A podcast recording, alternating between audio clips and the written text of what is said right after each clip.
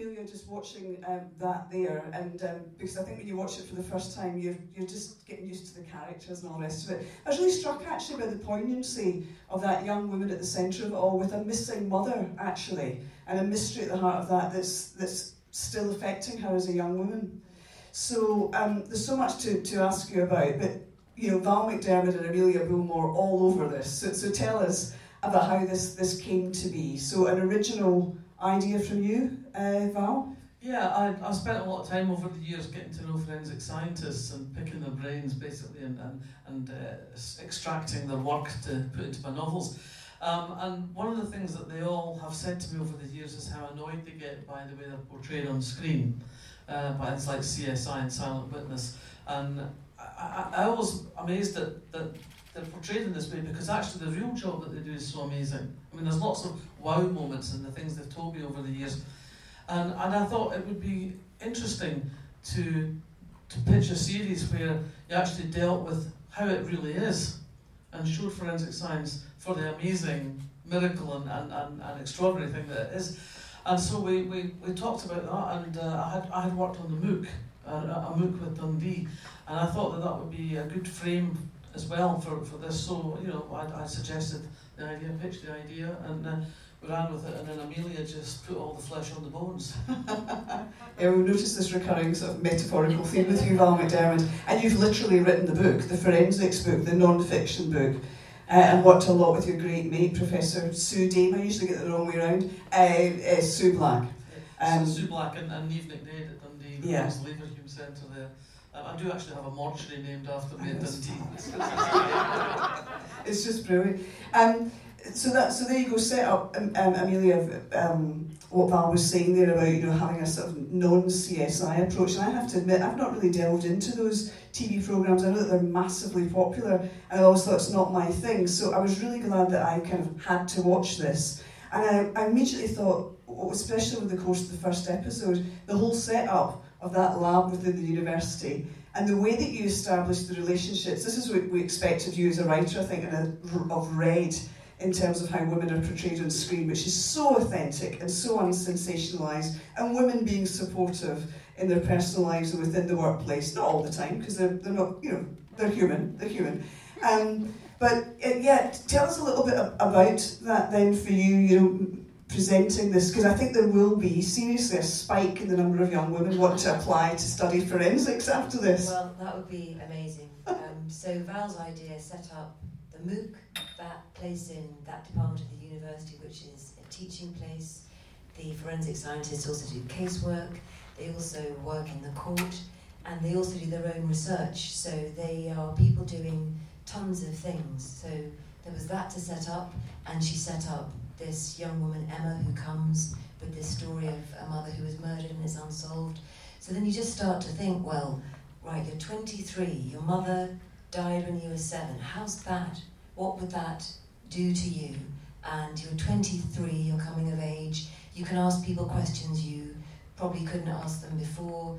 You're a young adult, and so everything in the skeleton of what Val gave, you got the MOOC, you've got the unsolved murder, you've got the women and what they do and where they do it, and then you just start to build the people and work out who's going to mix together all the relationships Emma's got because she's got a stepdad, a dad, uh, an aunt, old friends. She's got a Dundee world she hasn't visited. She's got her Manchester world. So before you immediately start to people it, and then you think who's got the secrets, who knows what. So it just you just walk it along and it yeah. starts to go. I just wonder how long that takes because that sounds quite complex. A lot of characters. Are you somebody with a, you know the giant whiteboard uh, in the office or at home? I don't have a whiteboard, but I have a lot of post um, uh, index cards. Uh, it it does take a long time. There are certain things that you get quickly, and then we've talked about this. You want to know enough of it, but not all of it before you start. So you know, don't set off so with so little that you're going to get lost and freaked out. Yeah. But equally, don't worry that you haven't got everything sorted out because you won't have it sorted out. And you get a lot of ideas along the way. And then I had all this help I mean, a million help, a million hours of help from the scientists and the professors. And I went to Dundee. So I inherited not just Val's um, idea, but Val's relationships with these scientists. And they had to explain to me, you know, how you would do that to a toaster. And then you have to get into their mindset, which is they won't speculate. You Yes. can't get them, and quite right. And you know, you have you have this um, to play, and actually, when you get behind it, it's fun to play. You, you should talk about what it's like to play a woman who won't speculate. Yeah, because I thought I was utterly struck by that, Laura, your character, because again, it's that unsensationalist thing, but it makes it all the more compelling. Because aren't the facts much more interesting? It's all evidence based. Tell us a little bit about getting into her character. Well, uh, the, there were so many ways. Well, first of all, I read Forensics by Val McDermott um, and uh, All That Remains by Sue Black, and then I watched a as everything that um, all the YouTube videos of Niamh Nic Daéid, even down to hours of the Grenfell Tower inquiry, you know, because Professor Sarah Gordon's not just a, a for, professor of forensic chemistry, but she's also a fire expert, in addition to being the director of SIFA. Um, so I, I was I had to get into all the fire, and I was like videos of flaming combustion and the fire tetrahedron and, and all these chemistry videos, and I was like, I have no idea, I don't understand any of this. Um, but um, it was really interesting. We got to go to this lab in Preston. They had all these like mock-up burnt out remains and, and crime scenes, and they were really into it. And then we got quite into it. and We got to ask all these questions about how you would work out how a fire started by looking at the marks, or, or it, it was so interesting. Yeah, because I think yeah, she's she's really into fire in a you know in a Yeah. academic way, but she's an enthusiast for the whole phenomenon and the science of it. She's like a wee bit too excited. I love that. And just to come to you, Juliet, um, this is, as I say, as, as I said earlier on, we expect this extraordinary level of, of brilliant writing, production values, and all the rest of it. Tell us a little bit about the filming, because we, as Val was whispering to me, and I didn't need her to say it to me Dundee's never looked as good on screen, and it is sensational.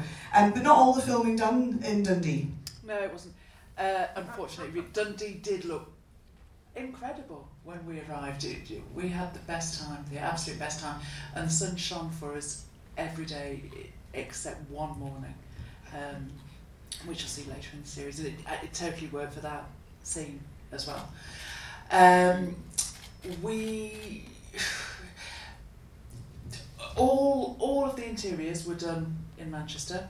Um, it, there was an enormous number of locations, enormous number, and we were looking for something very particular, which was one uh, area, one group of areas that could work uh, and for SIFA, for the labs, for the police station, and give us a huge amount of flexibility within our schedule, because we didn't have a lot of time and we had a lot to do, and we wanted to make it amazing. So we looked all around the northwest to find an area where Traces could base uh, and do all of our interiors, which we found, um, and it was amazing.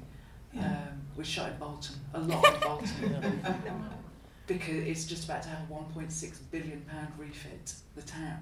Yeah. So they were giving us uh, incredible locations um, that we could knock about, get construction teams in and completely knock about and make ours, and then we could just get up and walk away from them at the end. So uh, those were our interiors. Then we came to Dundee and had the most amazing time and showed it off, and you know. And we've just seen Dundee in succession as well, uh, with the old V&A, uh, or the new V&A, if you know what I mean. But how are you feeling genuinely, Val, you know, seeing Dundee on screen in this way? Is it quite emotional for you? Yeah, I think I think so. I mean, it's it's. Um, I, was, there's, I don't think there's been a drama shot uh, in in Scotland outside Glasgow and Edinburgh since the 1980s, and I think it's important to try and uh, give different aspects of, of Scotland. And you know, Dundee has had a lot of uh, a lot of kicks and a lot of difficulties over the years, but the way it's kind of been reinventing itself in the last few years, that deserves to be showcased. Yeah. And uh, those those great helicopter shots, you know, the silvery tay and the law and everything, it really makes Dundee look glamorous, which is Oh, quite yeah. surprising to I many have of to us. apologise for calling it Law Hill. I know it's the law. I know it's the law. But it had to be Law Hill because To sort of explain. to ex- Yeah. I know it's depressing, but and then to have a hill called the law in a show that's got quite a big legal story Yeah. as well. And, I wanted to say as well that because um, the scientists couldn't speculate, D.I. McKinnon can. So, so you've got a, um, a police officer who is able to, with a, well, firstly, he can be explained things or he can find out about things. We're with him, and also he can do all the, um, you know, the, the speculation and the guessing that uh, that um, Sarah Gordon Weber Yeah, has. yeah. So And he's such an appealing character, Neil, isn't he? I, I mean, part of the reason, Michael, that I keep wa- uh, I sort of binge watching uh, is to see more about your character, actually, because I'm intrigued by him. Because, it, uh, and uh, no spoilers, but obviously in the first episode, there's there's something. You two are very, you, you like each other a lot, but I love that because there's nothing's explained yet. So that's very interesting. Yeah, well, you know, I think he's uh, for somebody who's a time served policeman, you know, and he's very set in his ways. I- think it's uh, he's very, uh, you know, his procedure is very normal, so it can be laborious and slow, very methodical. It's kind of old school style policing. You know, there's no sliding over bonnets or none of that stuff. But um, but I think that uh, you know he also has a, you know, he's I, I think he's quite an insecure kind of a guy as well, you know. So there's not a, there's not a tough edge to him. He's a nice guy. There's he empathises with um, with the families of victims. I think it's a very important part of his his nature that Yeah. he uh, that he he's a kind man. You know, he wants he wants to find uh, you know he wants to solve the solve the crime, whether it be present or historical. Um, And it's actually nice to see that in later scenes where he is so painstaking. Again, there's that kind of parallel between the scientists and the police there. Your character, Neil, he's so painstaking and patient, and it's like those years of experience are coming through when he's interviewing somebody. He's not missing a trick at any No. point. No, it's a classic sort of. I mean, I think it's amazing the way that you know. I mean, they, they both caught that. Amelia's caught it brilliantly because there's no shortcuts. You know, it has to take the amount of time it takes. You have to follow the correct uh, path, the correct, the correct uh, procedure. You know, and of course, it works completely in tandem with what's happening in the um, in the, the lab because the meticulous nature of just you know to kind of follow on from what Val was saying of what these ladies do there is uh, you know the tiniest tiniest trace or, or a clue can completely alter the course of a, an investigation you know? It can really you know it can speed up the, the process of solving a crime or finding a murderer or whether or whether it's accidental or whatever you know but it can really help. And I think you know uh, so it's kind of like a kind of two-pronged kind of attack you know Yeah. All with an East Coast accent. Yes, exactly. There's nobody go- going about saying, there's been a murder. Oh no. Exactly. Mike, do you mind passing the mic to Juliet? Because I just want, can you give us an insight into the Mighty Red and the, and the approach to, to this? Because here we are with a fantastic script. The casting's wonderful, and it's great to spot some really talented Scots I've not seen so much on screen who are absolutely ace. Um, but I just, it, it, it, it's that sort of authenticity about all of the characters, truly, and especially the central character. And I was, I was talking about the female relationships. Can you can you just give us a little insight into how you how, how this all comes together to present this on screen? Because so many other people get it badly wrong. Yeah, you want Nicola here to, to talk about that, who, who um, has such a great belief in people, character, story, not sensationalising stuff, being very real, being very honest, finding its integrity, um, uh, which she does with all of us as well. Mhm. Um, uh, yeah, it's a very special place, and they tell very special stories. And it must be a special place for you, Amelia. It, it is, yeah. I've worked with them uh, a few times now, and uh, I do, especially after this, which has been uh, really intense, uh, an extraordinary year. I do feel, um, yeah, very, very connected there. I was going to say about Andy Pryor, the casting director, because he really helped us find great people. And there's, you know, there's always a lot of discussion. You see a lot of tapes, and you see people taping for parts, and sometimes you don't agree, and sometimes gloriously you do. But we met, in fact, the two ideas, Martin and uh, Molly, they were ideas that came from UK TV, I think from maybe from Philippa. And so that's um, when we met Molly. Molly wanted to meet us and find out what the story was because there were only three scripts at that time. In May, when people were offered this job, they only could see half the scripts. So Molly came in and said, "Well, what happens next?" So we talked to Molly, and then Molly uh, just really, really got in, thought herself into Emma. And everybody, you just get a collection of people who, um, behind the camera and in front of the camera, who are, I don't know how you'd say it, um, like-minded in some way, up, up for it. What would you say? With? Yeah, br- yeah, brilliant. Yeah. I, ju- I, I think, I think um, everybody loved it and everybody believed in, in what we were trying to do. And um, uh, there were no egos. We all jumped in and we had a lot of fun and did a lot of hard work and and loved it. And big design challenges because every time there's a bit of science on paper, Yeah. it's got to translate. For example, that toaster, the burnt out toaster, when I went to Dundee, I met Niamh and she told me about what could happen with the toaster and about the kaolin that delays the burning of a barcode and everything. And she burnt a toaster for me and some other people. And she explained toasters, and I had diagrams, I had pages full of diagrams of bimetallic strips and everything. And then I wrote it, I didn't write it quite right. Then Anna Higginson, the designer, has to make it, has to make it look like. Yeah. Um, and I didn't get it right, and then Niamh came to London with another toaster. And I met her in a hotel room and she dismantled the toaster in a hotel room. And that time I filmed it and rewrote it. And in the end, um, Juliet presented Niamh with the prop toaster in a Perspex box a souvenir. Amazing. I love that. Just, Yeah. just wait till you get onto the explosions and and she actually takes you up to the lab and starts blowing things up. That's, that's great fun. It's the wee details too that I'm seeing for the second time about the crisps and the oil. Who would have thought about that and the plastic? I know. I know, All I'm so thinking obsessed. combustible. Everything in my house, I'm like, oh my god, oh my god, what are we doing? What are we doing? Like, Yeah, that's funny because I got a phone call from the set one morning saying they're in secrets, they're doing the burnt out, you know, they're doing the big burning scene. And Laura says, does she have to say oil, plastic, and crisps? Again, she just said crisps. Could she say, you know, you'd think, could she not say crisps twice in three seconds?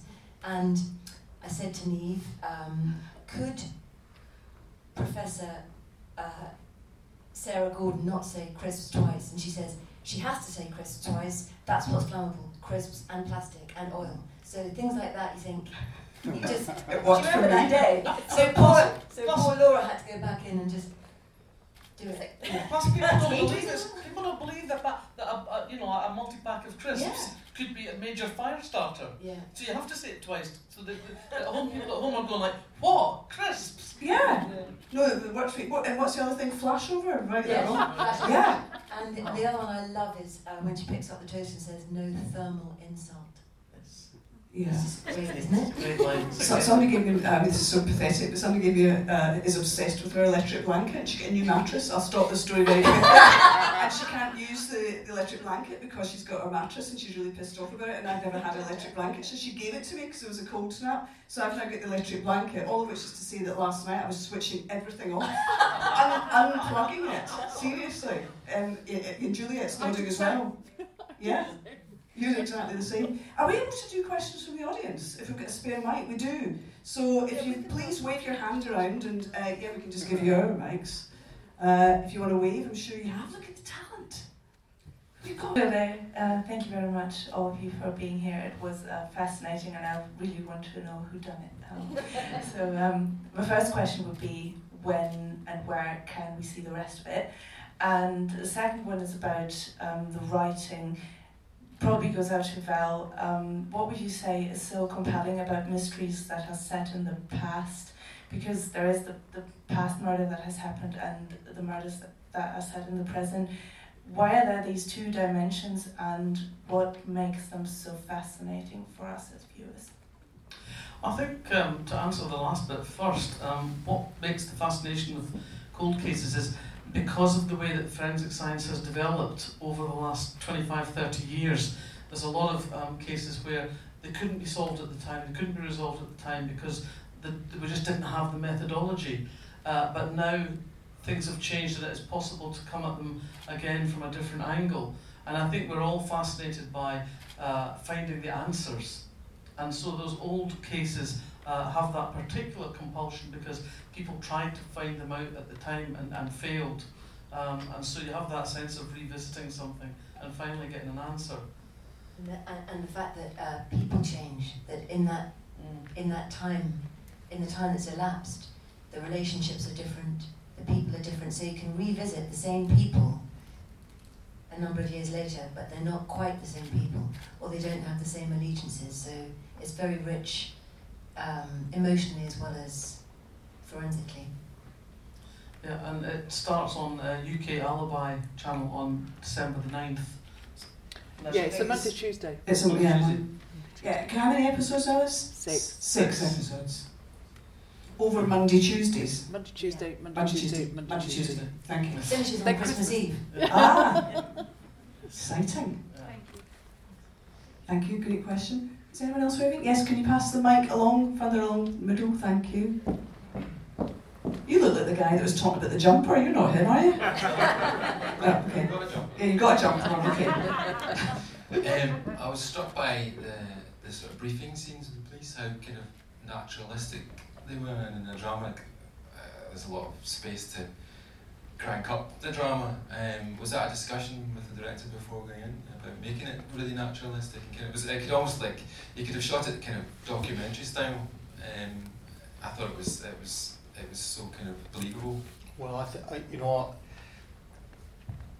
When you kind of when you when you're served a diet of uh, of procedural kind of pro, you know, pol- police procedural kind of dramas, it's all very fast and very glitzy, and it kind of happens, you know, before you know it. You know, and actually, the reality is, I don't think it happens like that because you have to you have to lay down the facts, and of course, you know, the audience have need time to absorb it. You know, so I I think it has to be done in a very naturalistic kind of way if you can. You know.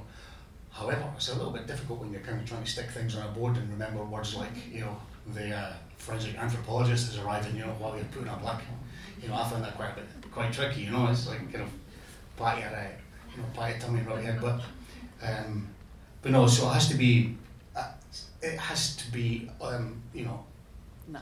yeah, you, the, the audience have to understand what's happening, you know, and so you have to go right. So to get this, and we have that. It's, bit- I mean, it's kind of like, it almost, it's just kind of slow. It was very slow and almost kind of ponderous in its fashion when we were doing it, but actually, when it's cut, it has to be like that, you know. I think you have to understand the geography of a building and who's in there, explaining who's what, you know, because otherwise you're gonna go, what, what did he say? What was that? You know, so um, you can't over dramatize it. You just have to, you know. I always feel like an idiot watching those things. I cannot keep up, so it's wonderful to be able to say, I'm quite bright. I can understand what's going on here. I- I'm really glad you asked the question because there were concerns about it, about the length of that scene and will people stay with it, and there were big discussions. In Scott and Bailey, uh, we often had scenes set in the briefing room and they were long and we went for it and everybody was comfortable with it. But uh, there were worries that that briefing scene was too long and that people might switch off. But it's a tricky one because you have to hold your nerve and say, um, stick with it. It's uh, lean in. It is interesting. It isn't pyrotechnic, but it might not be interesting for everybody. But I hope it's interesting for enough people. But you're absolutely right that that was a worry along the way. Is the scene too long? Might we lose people? Is it boring? You know, that's the, the, the greatest fear that you might bore. We had, we had to because because at the heart of this was the idea of authenticity, and authentic, as insofar as you can be authentic, re- representation of procedure in both the scientific and and the, the police. That we had to strike that balance between being authentic and, and maintaining a sense of the dramatic, and that was I mean that was a, that was a big ask for you. Well, if you keep the relationships alive, so you know, just don't ever, don't have something sciency that hasn't got. They've all got to be threaded together at all times. So you can't bolt on the science and you can't bolt on the policing. Those relationships and what people are up to and what people want has to run through all of them. So even quite late on, that little bit of banter between McKinnon and Sarah was added to the toaster thing. It just needed a bit of life. And Philippa at Alibi UK TV uh, would, would say, can we just keep keep a bit of, can we put a bit more sparkle in the briefing, whether it's just uh, a comment that isn't technically about the job, just something to, to keep it sparkling and alive, yeah. That's fascinating. Thank you. Would you mind passing the mic along to this gentleman? You just don't want to ask a question? Oh, thank. Thought you do the pass the parcel. Thank you. Thanks. Um, that, that, that was great. No, no I mean um, just just connecting to um, to this question because for me, I just thought the pacing was was usually very very fast. Yeah, uh, especially the editing. I just thought it never lingered in any any scene longer than really necessary. Especially when you think of the club scene or something like this. Was back introduced the moment, and back she was she was out there again. Mm-hmm. And I, and, and I just thought the other way around that I mm-hmm. actually thought that it was extremely tightly edited, and I, and I, and I was asking if this was deliberately already thought thought from the start, basically doing that was from the writing to now there's everything shaved off really very tightly. And, and actually the, the scenery you were talking about uh, of the crime room, I just thought I just built on a Scandin, a Scandin, a Scandin noir. And I just thought that was the only pacing which was normal, and then the rest was really fast. So I just had a totally different different perspective on that.